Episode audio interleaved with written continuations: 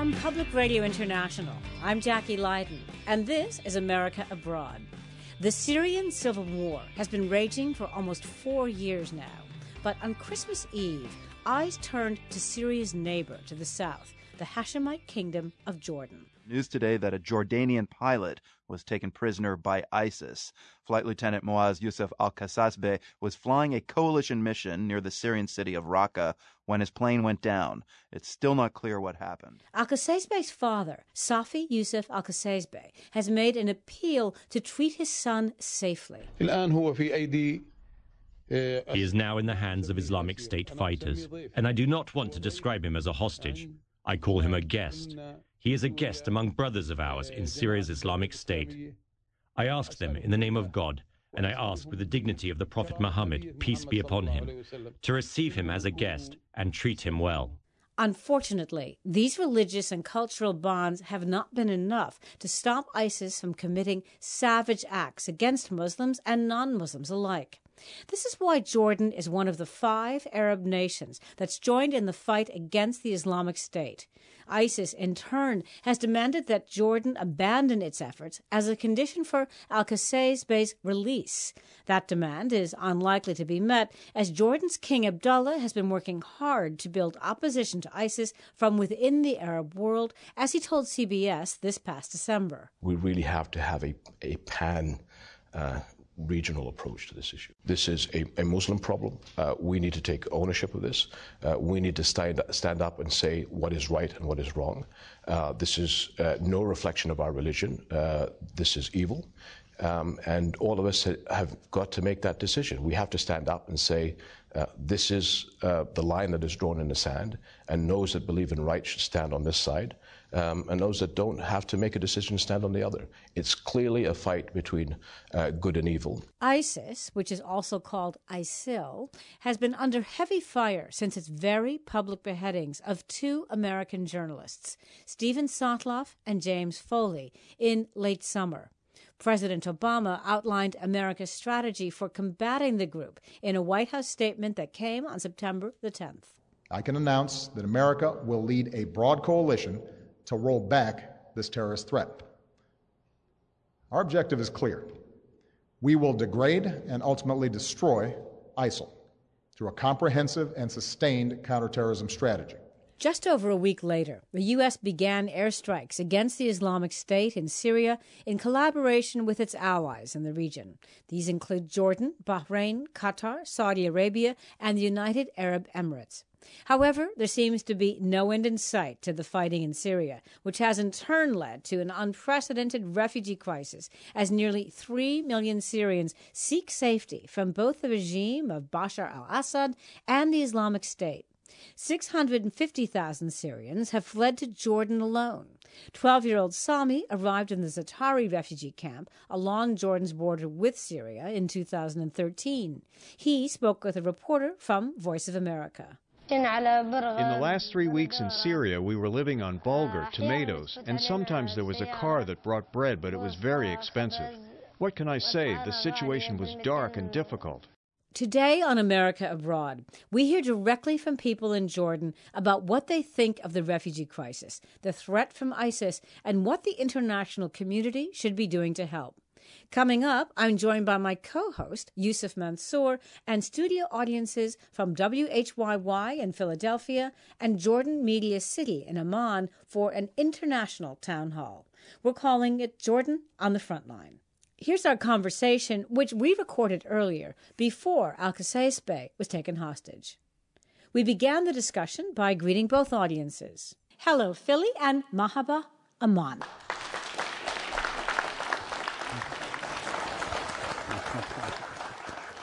Before we begin, let's take a moment to place Jordan on a map because Jordan's location has everything to do with our conversation today. Jordan sits right at the center of the Middle East, and that's really not an exaggeration. To the southeast is Saudi Arabia. Jordan has very important neighbors. To the northeast is Iraq. Israel and the Palestinian territories lie to the west, and Syria is to the north. And this does place Jordan on the front line of the Syrian war and in the crosshairs of the international fight against the rising Islamic State. Yet, for all the conflict in the region, and I've lived there, Jordan itself has remained relatively stable. This central and moderate state has been one of America's key Arab allies in the Middle East for many, many years. This is true, Jacki, and our stability has made our country a haven for refugees. In fact, this has been going on for many decades now. The number of non Jordanians in the country right now makes about uh, 40% of the population. The population of Jordan stands at about six and a half million right now, and a full 10% of that population is made up of refugees coming in from Syria, about 650,000 people just in the last few years since 2011. Um, hundreds, there's hundreds, even thousands of refugees that cross the border every month. This puts a lot of pressure on our um, very limited resources. Uh, it makes for tough times in the country. And it's just one of the issues that we'll be uh, talking about today. So let's start with a quick introduction of our panelists, and we're going to go to Jordan. Yusuf, would you please introduce your guests? Thank you, Jacki. Here in Amman, we have Andrew Harper of the United Nations Refugee Agency, UNHCR. He's been at the front line of the refugee issue and uh, he will be discussing the impact of the Syrian refugees on the Jordanian people, economy, and uh, the overall environment, and the kind of pressure it's putting on the Jordanian people. Jacki, who do you have there in Philadelphia? Yusuf, uh, joining me here on stage is Faisal Itani. Faisal is a resident fellow with the Rafiq Hariri Center for the Middle East at the Atlantic Council in Washington. Faisal, you in fact are from Lebanon. I think you hail from Beirut. Of course, Lebanon is Syria's close neighbor. That's a whole other relationship. And obviously, the refugee crisis is not happening in a vacuum. I mean, refugees don't become refugees unless there is trouble. And this is a direct result of the war in Syria, which isn't expected to end anytime soon. Could you, I know this is a tough one, provide some context for us? Uh, can the international community make any progress in Jordan while the war rages on? Limited progress. I think uh, as long as there is robust financial support for the Jordanian state, but I think more importantly, as long as there's a situation within the Syrian war in which the southern theater of the war is somewhat less toxic than other areas of the country where jihadist groups have been able to take root and establish institutions. I think the geography of the of the Syrian war is actually really the critical thing. Thank you so much, Faisal. And I also have here Sean Yom. Sean Yom is a professor at Temple University, and his work focuses on Middle East politics. Welcome, Sean. What would you say is the United States' top priority with regard to Syria and Jordan right now? I would say America's top priority in Washington is to make sure Syria is controllable in terms of the externalities of that civil war, making sure that refugee flows don't inundate the border, making sure that the externalities of jihadist activity don't uh, flow over to Jordan and endanger its security. And I would say America's priority with Jordan is what it's always been uh, since the U.S. has been involved in Jordan's foreign policy since the 1950s, which is ensure the survival of the regime, ensure the political stability of this kingdom, and make sure that Jordan's borders remain secure and uh, viable. Thank you, Sean. Yusuf, perhaps we'd like to ask Andrew how this compares to other conflicts and what, what that pressure looks and feels like for an agency like UNHCR's refugee agency in Jordan. Andrew? Well, firstly, thank you for having us on today. I think it's particularly important given the US's very close relationship with Jordan. And I must add, if it wasn't for the US, we'd be in a much more difficult position.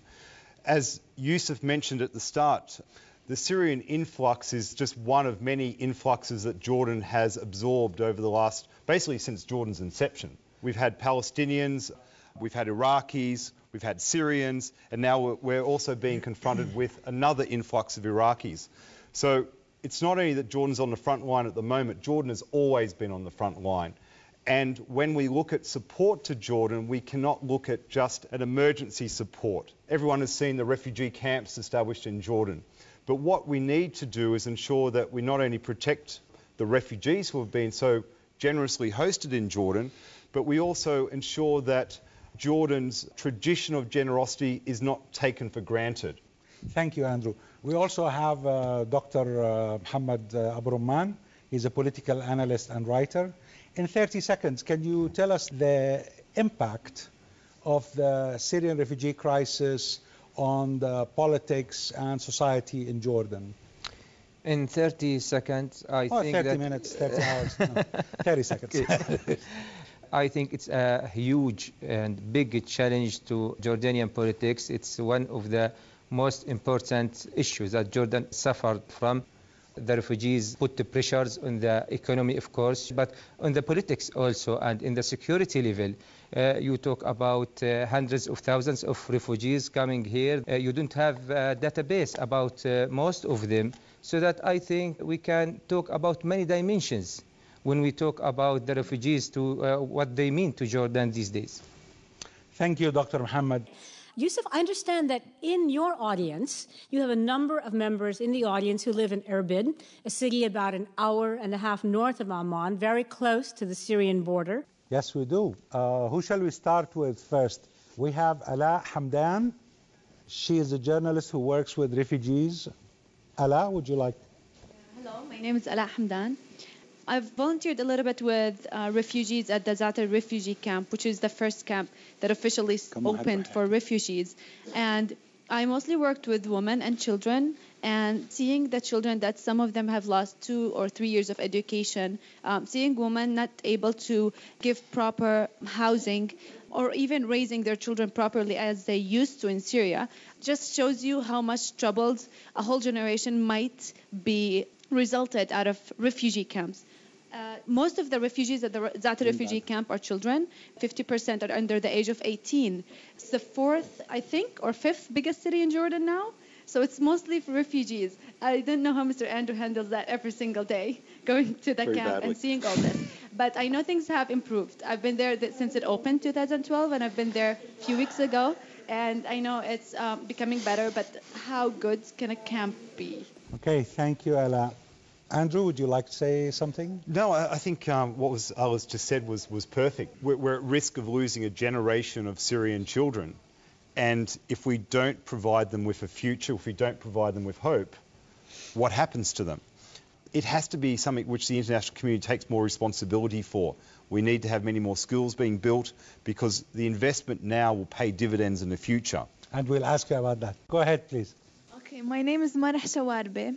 First, about schools. We have lots of children in the refugees, and the number exceeds. So that the teachers in the school are start uh, doing two shifts, so the students can go to the schools. I, uh, we need now efficient and effective uh, solution. Thank you. Jacki, let's hear more from your audience there in Philadelphia. I'd like to take questions from our audience, but I think, if you don't mind, I'll begin uh, with a, another member of the audience who is a Jordanian journalist. Salameh Namat is joining us today. And I know you've been looking at this uh, situation closely. Can you talk a little bit about the pressures that the kingdom is undergoing? Well, clearly, uh, Jordan is having to deal with a number of challenges. We need to keep in mind that Jordan uh, was the fourth poorest country in water resources. Now it has dropped to the third. Uh, this humanitarian crisis has also exacerbated the unemployment problem in Jordan. It has increased the uh, security burden on the Jordanian uh, security establishment because of having to uh, monitor not only now the Jordanian Syrian borders but also the Jordanian Iraqi borders. With the rise of the Islamic State and basically both Iraq and Syria nearing uh, status of a failed state, Jordan is having problems coordinating with the other side, which doesn't exist in most of the time. Thank you so much. I'd just like to remind our audience that a refugee crisis is a holistic one, and Jordan is dealing with the largest refugee crisis since World War II. Faisal, Jordan has dealt with refugees for so many years, so how does this crisis differ from, say, the Iraqi influx of, the 2003 and on, and, and other earlier ones? What's different about this one? From what I know of the Iraqi presence, the demographic was a bit different. Uh, this is an overwhelmingly impoverished and large, and I think critically very long term problem. Uh, does, I don't see anything on the horizon that would allow these people to return.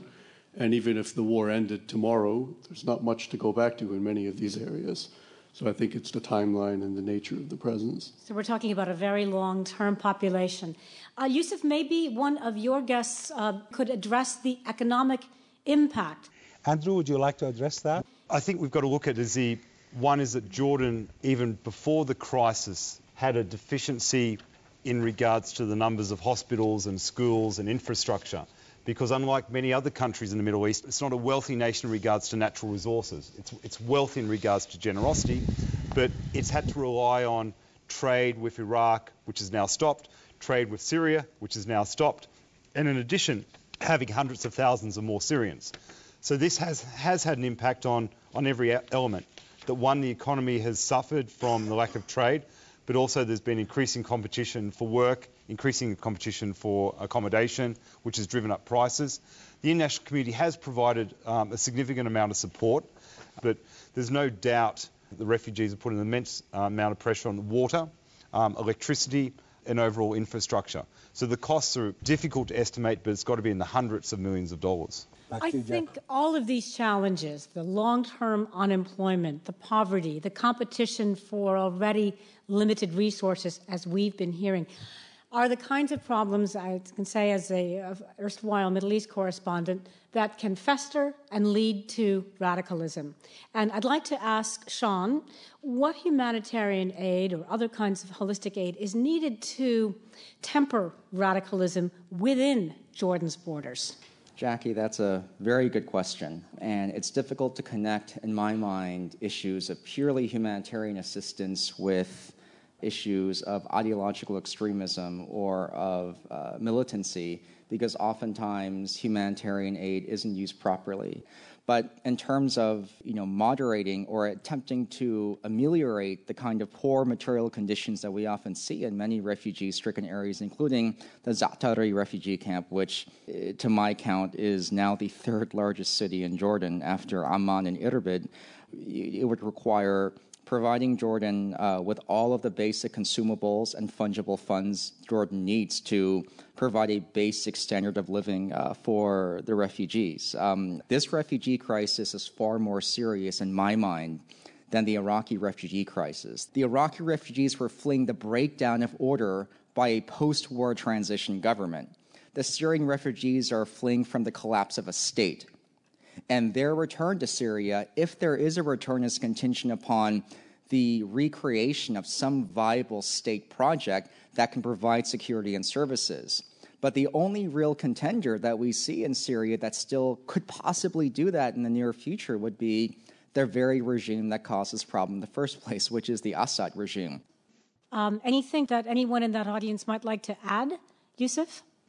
My name is Rihan Fakhouri. I'm a reporter at the Rai newspaper. I've been covering the issue of refugees, and I've seen so many refugees in the in the camps and the outside the camps, and I feel that people are getting despaired and they want to go back, even if they have to go with the uh, Assad regime.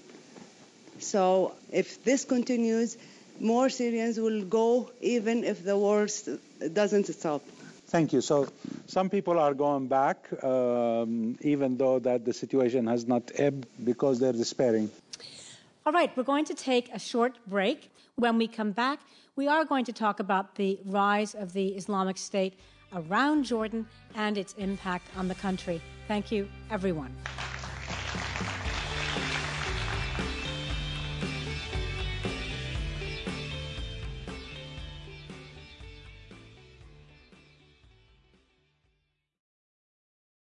Welcome back to Jordan on the Front Line, an international town hall from America Abroad and the Jordan Media Institute. I'm your co host, Jacki Lyden, and I'm joined by a live audience here in Philadelphia and one in Amman, Jordan. Our host there is Yusuf Mansur. Hello to everyone, or mahaba. We want to pick up the conversation now to talk about the rise of the Islamic State in the region, also known as ISIS or ISIL. There's a lot of uh, confusion actually about the name. Yusuf, what is the organization referred to, if I can call it an organization, referred to there? Uh, we in Jordan refer to ISIS as Daesh, which is an Arabic acronym for ISIS. My guest here, political analyst Dr. Muhammad Abu Rumman, is an expert on these extremist groups. And uh, I would like uh, for him to uh, tell us a little bit about their impact on the political life in Jordan and Jordanians. We talk about now uh, 2,000 Jordanians. They are fighting with Jabhat al-Nusra and with ISIS in Iraq and Syria. They went through Turkish borders to join these groups there. Dr. Mohammed, why do you, why do you think they're being radicalized?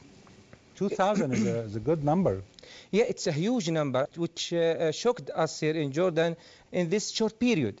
Um, uh, many people feel uh, sympathy with, with, the Syrians, with Iraqis, feel that they uh, suffering from um, a huge struggle, a dramatic struggle, and when they look to the situation there, they uh, try to help them. And second, there is an economic social condition in Jordan. Internal issues here also affected on many people, the youth or the youngs they look to outside to figure out the question of identity. By the way, it's not only in Jordan. If you look to the all of the region, radicalization is spreading all over the region these days. Thank you, thank you, Dr. Muhammad. We have uh, one question in the back. Can we pass the mic? My name is Hussam Rahayil. I'm with the Friedrich Naumann Foundation. One small comment is uh, just uh, I, I, I, beg the whole world to stop calling it uh, the Islamic State because it's not uh, in any way Islam. It's not. It does not represent Islam. Islam is a religion of peace, a religion of uh, respecting others, and uh, this ISIS does not uh, represent it. Thank you. Thank you. Message well spoken. Okay, back to you, Jacki. Faisal and Sean, maybe you could uh, respond to what was said about uh, surprising, uh, even Dr. Abu Rahman, the, the short period of time. He said, I would not have expected uh, a couple of thousand people in a relatively short period of time. We're talking about the, the kingdom's stability in the last segment, and now we're talking about radicalization. Well, if. Um um, I think it is worrisome that two to 3,000 Jordanians have reportedly left to go fight with ISIS. But when I look at the radicalization sort of scenario in Jordan, what surprises me the most is not how radicalized it is, but how little it's radicalized compared to what it could have been. I mean, if you look at the numbers across the region, Tunisia has sent 3,000 people to fight for Daesh. It's, it's 1,500 miles from Tunis to Damascus, and that's if there was a direct flight. In the early days in Jordan, you could catch a bus or train to the border and join, and clearly not many people did that. 1,500 have come from Saudi Arabia, over 1,000 alone from the UK plus France. We know several hundred from the US. The fact that Jordan borders Syria, it is obviously not a fully democratic state. It's a very stable authoritarian regime things have not been great there financially or economically. There is still lingering poverty in many parts of the country. And we're told that things are never fully secure or stable there. The fact that only 2,000 right, have crossed the border and fought for Daesh, I think suggests that, as uh, Dr. Abu Rumman said, the level of radicalization is worrisome, but it could be a lot more. Thank you, Sean. Faisal? I just want to add a modifier here about the sort of movement of these uh, Islamist militants into Syria. All data indicates that most of these fighters go to join Jabhat al-Nusra, not ISIS. And that's different. They're not necessarily ideologically better, but the motivations are different. Uh, and the criteria for who you join in Syria is very complicated.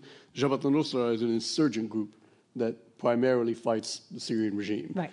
Uh, so out of sympathy... Inside Syria inside Syria. So, out of sympathy for the uprising, because they're an effective group, well resourced and disciplined, many persons who want to gravitate toward the conflict go there. And that's because they identify with that particular struggle. ISIS is something a bit more universalist and its treatment of the local populations has alienated quite a few people, even outside Syria. I think that's an excellent point because, from our perspective, things can look so homogenous when, in fact, they're extremely complicated and nuanced. Salameh Namat, you're a citizen, you have lived there. Could you talk about uh, what you've seen in terms of radicalization within the kingdom, maybe just some observations? Yes, well, basically, the. Uh population of Jordan, just like the population in the region, are uh, witnessing daily scenes of carnage on their TV screens, something that very little actually uh, is seen in, in the United States. It's a daily dose of images uh, of bombardment by the Syrian regime forces of uh, civilian populations, babies being pulled out from underneath the rubble, women, men, kids dying by the dozens on daily basis. And this is basically transformed immediately into people's living rooms. So these forces of radicalization can only increase with time. And I think every time there's an innocent civilian who is killed, somebody's going to be radicalized. But look at the macro uh, picture and the, you know, where, where, did ISIS come from? I mean, we did have Al Qaeda before it was strategically defeated in Iraq, if we may say so. Uh, ISIS is a, something that came to the scene just uh, a year ago, a year and a half ago at maximum. In my view, uh, ISIS and the, or the Islamic State is the product of uh, years of mismanagement of Iraq, the uh, rule of the Maliki government, the pro-Iran uh, Shiite-dominated government that has marginalized a lot of, uh, of the Sunni population, especially in western Iraq. So if we're going to solve this problem, we cannot just deal with the repercussions and the outcome of the crisis and, and uh, its manifestations. We really have to go to the root causes, and this is to stop the Iraqi government from doing, you know, marginalizing Sunnis and to stop these military campaigns and to stop Bashar Assad forces uh, from killing the civilian population. Okay. Thank you so much, Salameh. Um, Yusuf, let's go back to Amman and ask you. I wonder if you or, or, or Dr. Abu Rahman might talk about the strengths and weaknesses of the U.S. approach to fighting ISIS. Thank you. Yes, uh, Dr. Abu Rahman has been uh, uh, wanting to, to comment. Yes, thank you very, very much. I totally agree, by the way, with, uh, I think, Salameh. Uh, I think the problem of the American approach or strategy until now is that it deals with the outputs, not with the inputs. If you uh, are going to the American official discourse, they realized and they admitted that there are reasons, uh, causes of the rising of ISIS.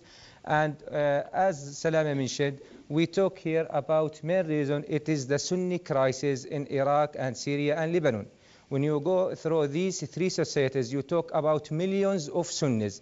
They are afraid about their identity, about their existence, and so that it is a huge problem. Uh, so that it's not the question of ISIS, it's the question of the reason of the uh, recruitment to ISIS. This is the question. Yes. But when, uh, when you are going to the ground, what is happening now, it is only a military campaign against ISIS without having equal efforts to give uh, hopes to the Sunni society, to give uh, so real solutions. Thank you, Dr. Uh, let's go to the audience now. Would you mention your name, please?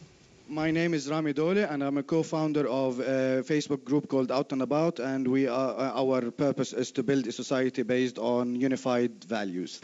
Uh, now, I, I, was very glad to hear about the radicalization numbers that we've heard from Dr. Abu Rahman and the analysis that we heard from the U.S. And the analysis that we heard from the U.S. is really very interesting.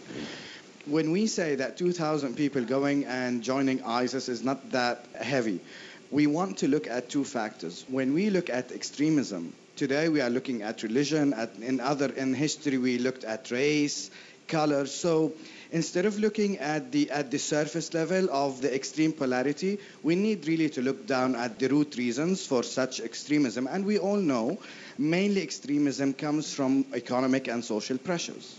It's not related to race, color, or religion. Once those things are solved, then we would find a huge diminishing of such extremism. Now in Jordan, the beautiful thing that we have a very good level of education, intellectuality, and awareness levels. Hmm. But we cannot avoid the fact that we do have economic and social pressures. So, with those two forces joining together, we had the outcome of having 2,000 people today joining ISIS. Let's take another question or comment. Uh, Please mention your name okay. and uh, organization or affiliation. A journalist student from the Yarmouk University in Irbid. The Syrian crisis and the Syrian uh, conflict uh, has begun from three years or now four years. Why? Now, just about three months ago or six months ago, the U.S. Army just starting to have a big movement about strikes in uh, Syria. Thank you. Thank you very much. Jacki, I'm sure the comments have uh, raised some questions with your audiences back in Philadelphia. I certainly uh, think so, Philadelphia. This is your moment Yes. Would you step up to the microphone, please? Hello, I'm, uh, I'm Max Dugan. I'm a program coordinator for Al-Bustan Seeds of Culture, which is a Philadelphia based nonprofit dedicated preserving, presenting and spreading Arab culture. My question is to our panelists, Faisal and Sean Yom, about, um, Professor Yom, about what are the ways, you mentioned it very briefly about kind of stemming the ideological spread of radicalization. Um, what are those ways? Are those the more economic, uh, political solutions that um, one of the audience members in Jordan spoke about? Is there some sort of ideological approach based on like a Shi'i Sunni sort of divide? Um, I'm just curious what you you two have to say about that. Thank you. Thank you for your question. Look, you know, uh, there's always going to be radicalism and ideologues and terrorism, but for it to resonate like this, and for the the the ideologues and the jihadists to have an argument that's difficult to push back against, you have to address the extreme situation leading to an extreme reaction. And it's sort of a glib answer, I know, not very satisfying, but the extreme situation is the situation my colleagues very accurately described in Iraq and Syria, and to a lesser extent Lebanon, but, but also there. As long as the other parties that are not jihadists aren't able to offer a satisfying military and political and governance answer, then these people are the ones who are going to come and give the answer. And they've had some military success. And hey, it's, you know, these are civil wars, and if you can win and take territory and control it, you're the one who's going to attract recruits. And to an extent, even if they don't join because they've bought the ideology wholesale, they will. Uh, they'll form their attachments, they'll be severing every other attachment they have. And even the persons who don't join may develop some ideological sympathy. But one of the gentlemen in the audience asked a question about U.S. policy, mm-hmm. and I think he deserves an answer because it's a good question. But look, you know, the, the reason that the United States has waited three years and then done nothing much except bomb ISIS, look, I assure you, not everybody in the United States agrees that this is the right thing to do, or everyone in Washington. Uh, but it's primarily because, to begin with, after the legacy of Iraq and Syria, President Obama wants nothing to do with getting involved in Syria, uh, despite what you might hear. ISIS has been unlike the other groups, explicit in its threat to the United States and its intention to attack it. America has made a very long historical investment in Iraq, and it feels partly responsible for the outcome. And of course, Iraq is an oil rich country. Last but not least, certainly not least when it comes to this administration, addressing the issue in Syria wholesale means deciding what we're going to do about the regime. And that means jeopardizing inevitably our relationship with Iran. Uh, and since this nuclear negotiation is such a high priority of the Obama administration, that's been something they've been loath to do. So, again, I, am not satisfied with those answers, but I believe that that's an accurate analysis. All right. Thank you so very much, Faisal Itani, Sean Yom, our distinguished Jordanian guests. Uh, we are going to take a break now, and when we come back, what the rest of the world should be doing to address the rise of the Islamic State and the refugee crisis in Jordan.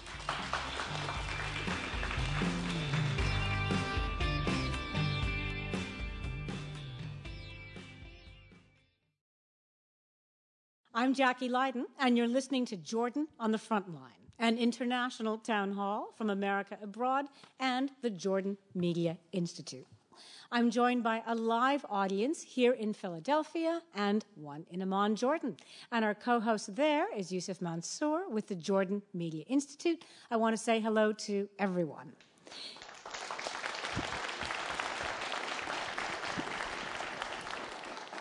I'd like to begin this segment of the program by talking about what the rest of the world should be doing to help fight against the rise of the Islamic State and the ongoing refugee crisis in Jordan, what to do to assist with that. Yusuf, uh, we'll go to you first, if you don't mind.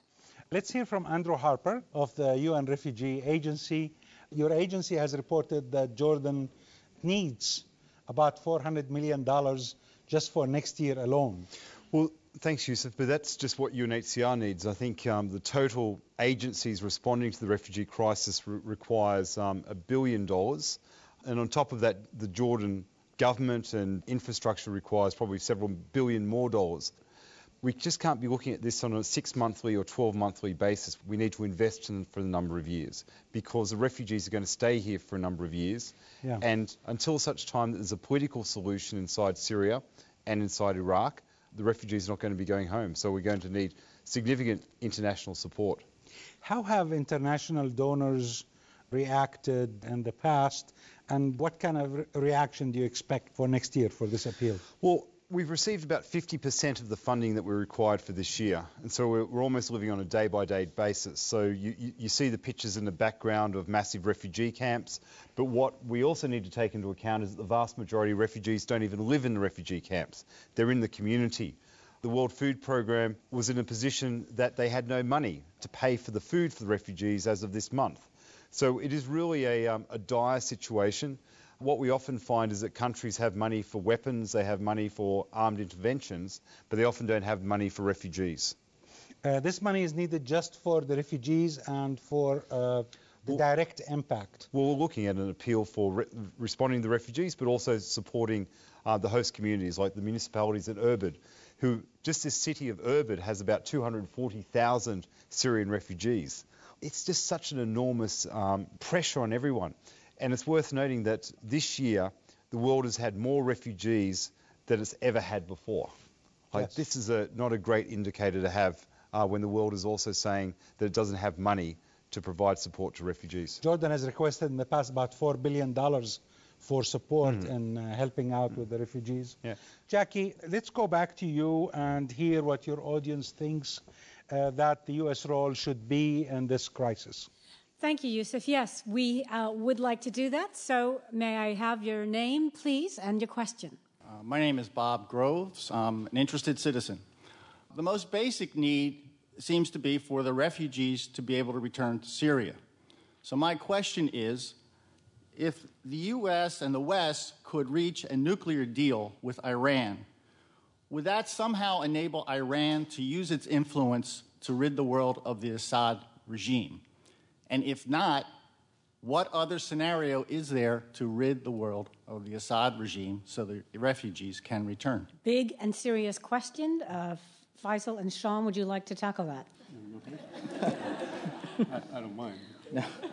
Um, that's a really great question. And the most important thing to consider when evaluating the potential of a refugee return is not the kind of regime that's in power in Damascus. It could be run by Assad, it could be run by some other ruler, leadership, incumbent, Republican autocrat, or whatnot. The most important thing is is there a stable state in place?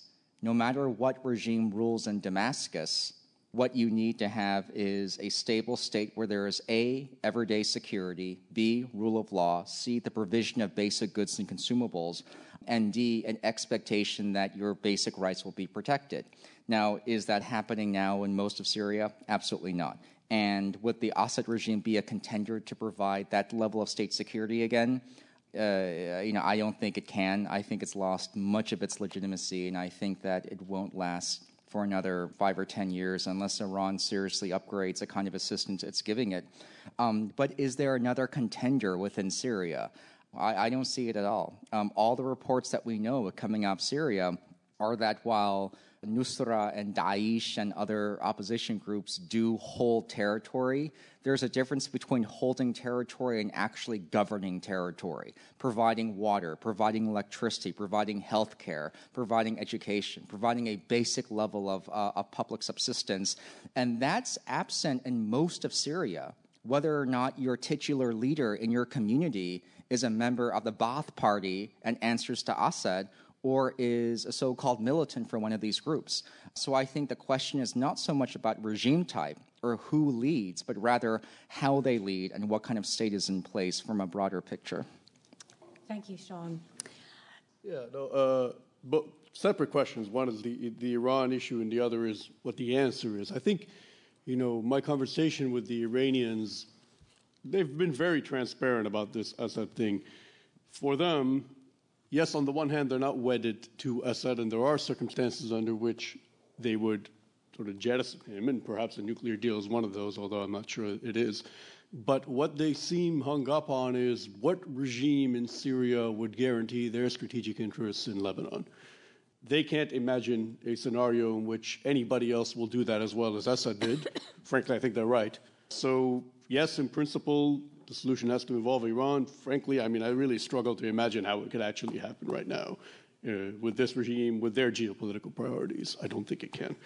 Uh, the other is uh, the question of well, how to get rid of Assad and, and then what? And still combat uh, ISIS. And, and still and, combat and can ISIS. it be combated? Of course, and, and address and address the question of what, what the refugees' real problem is. Yes, I agree with you. I mean, I'm not a humanitarian aid expert. I think the solution to it is, is the solution in Syria. Um, but I'd like to sort of push back a bit on what you said about was there another contender and what happens. No, you're right. There isn't another contender. But I don't think the question of whether we push Assad out or help to do that or whatever, or whether he should be, is contingent on there being another contender at hand that we can immediately deploy into Syria. I think the, the question is is there a political process in Syria that could lead to groups that hold enough popular support and have enough capability to run the country well? Thank you. Dr. Abu you were nodding your head while the speakers were, were talking.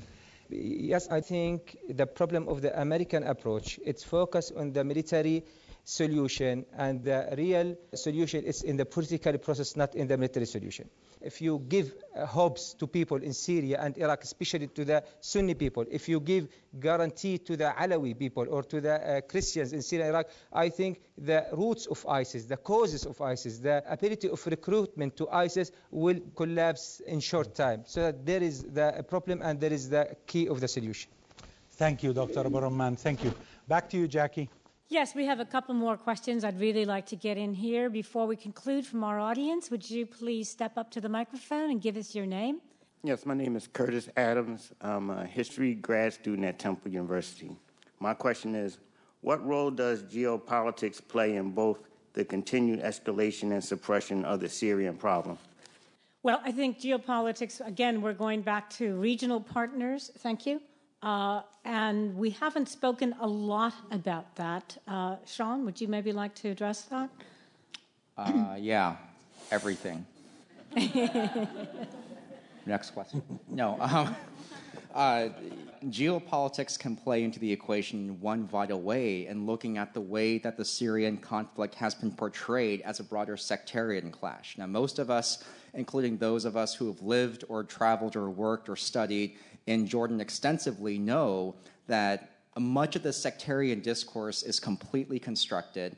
There's no Shia threat in Jordan unless you count maybe a few dozen people who pass through every year. It's not as if Iran has territorial ambitions in Jordan, but the way that the Syrian conflict has been portrayed in an implicit way in the discourse of regional geopolitics between the Saudi government, the Qatari government, the Iranian government, the Egyptian government, the Jordanian government is one in which the U.S. is now seen as a major player on the side of certain predominantly Sunni Arab regimes like Saudi Arabia um, and Turkey, and just to a lesser extent Egypt, and trying to somehow stem the tide of the Assad regime from, I, I, think, surviving too long. And the reason why the Syrian conflict has complicated this is that now, as we've all pointed out, the U.S. is implicitly helping the Syrian regime by bombing some of its most militant enemies. Right? And at the same time, it doesn't want the Assad regime to be in there any longer. Our State Department has explicitly said the Assad regime is no longer the legitimate government of Syria, to which the Iranians say, no, it is until it's overthrown. So it's really impossible, in my view, to look at the Syrian conflict from a regional perspective without looking at all these crisscrossing alliances that are binding regional partners together. They, they, they, show how complex geopolitics can be and ultimately how contradictory they can become, and most of all, how unproductive they are, especially when you look at the plight of the average Syrian refugee. Thanks, Sean. Yusuf, I think we'd like to hear a little more from your audience before we go. We were looking at uh, some young ladies who really looked like they were eager to uh, ask you a question, so I guess I'm sticking up for them. Yes. My name is Siham Al Alaouni, student of University to Yarmouk. Uh, my question is: uh, Is the Syrian crisis will take much more time, and uh, how many impact will this crisis affect to Jordan economic? Thank you. Okay, our guests, would you like to respond to this or? Uh, the question about the future, Dr. Yusuf, about the solution uh, frankly, I'm not optimistic. I don't see that there is a political horizon in the um, in the short uh, term. the political process doesn't work uh, yet. The regional uh, global compromise or deal is still stopped. So that I think the suffering of the refugees in the human level, in the economic level, and the suffering of the uh, neighborhood will continue uh, next years.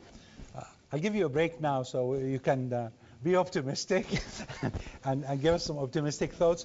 We'll start with Andrew. Uh, any optimistic thoughts? Uh, wrap up. Uh, well, well I think I, I, think we have to believe in the future. If we don't believe in the future, then what, what hope do we have?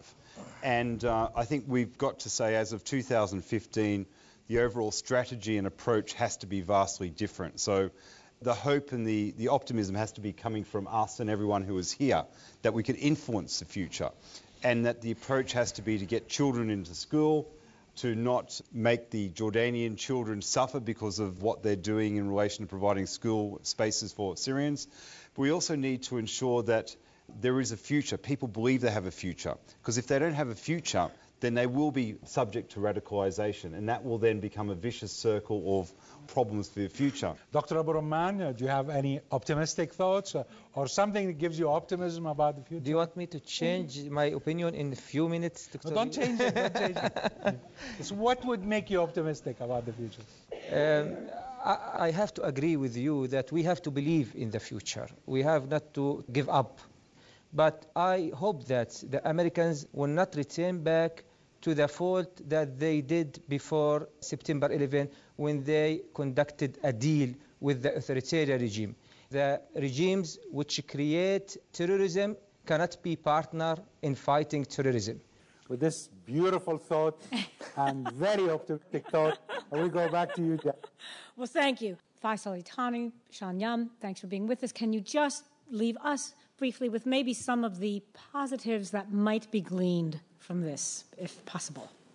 From where I stand, and I, I live in Washington, D.C., there are many circles uh, of influence within the United States government that have a different idea of, of how to solve this problem than that that's been carried out over the past three years now.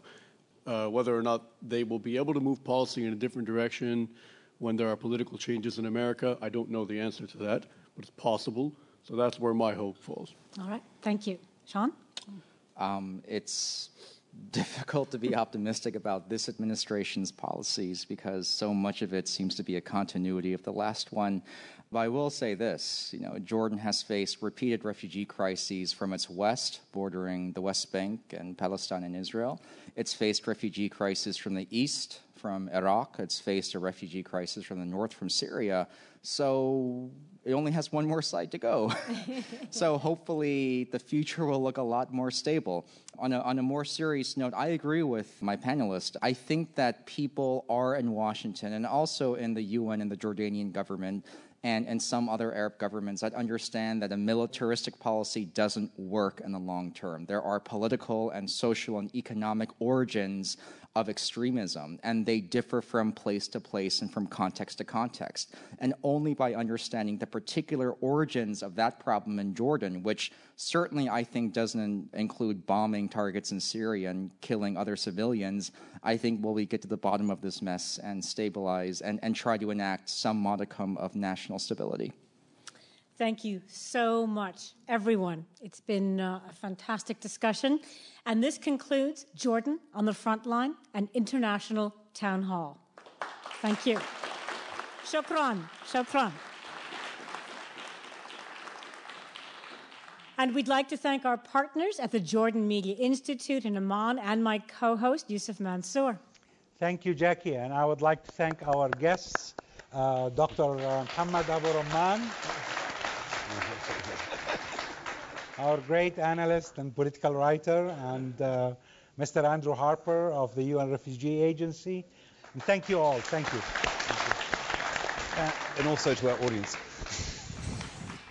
So once again, our thanks to Sean Yom of Temple University, Faisal Itani of the Atlantic Council. The producers of this hour are Mia Lobel and Rob Sachs. We thank our co hosts, the Jordan Media Institute. Facilities in Jordan were provided by Jordan Media City. Also, thanks to Fora TV for providing live web streaming of this program and to WHYY for hosting us. You can hear past programs by subscribing to our podcast on iTunes find us on the TuneIn or Public Radio International apps or visit our website, americaabroad.org. I'm Jacki Lyden. This is America Abroad from Public Radio International. Thank you. Support for this show was provided by the Doris Duke Foundation for Islamic Art, the Henry Luce Foundation, and the Carnegie Corporation of New York. So, America Abroad listeners, if you didn't make it to the live discussion in Philadelphia, you still have a chance to join the conversation. Feel free to comment on this town hall on PRI, Public Radio International, which you find at PRI.org, or via Twitter, Facebook, or SoundCloud. We welcome your feedback on this and other programs, as well as suggestions for future documentaries and town halls for America Abroad to explore.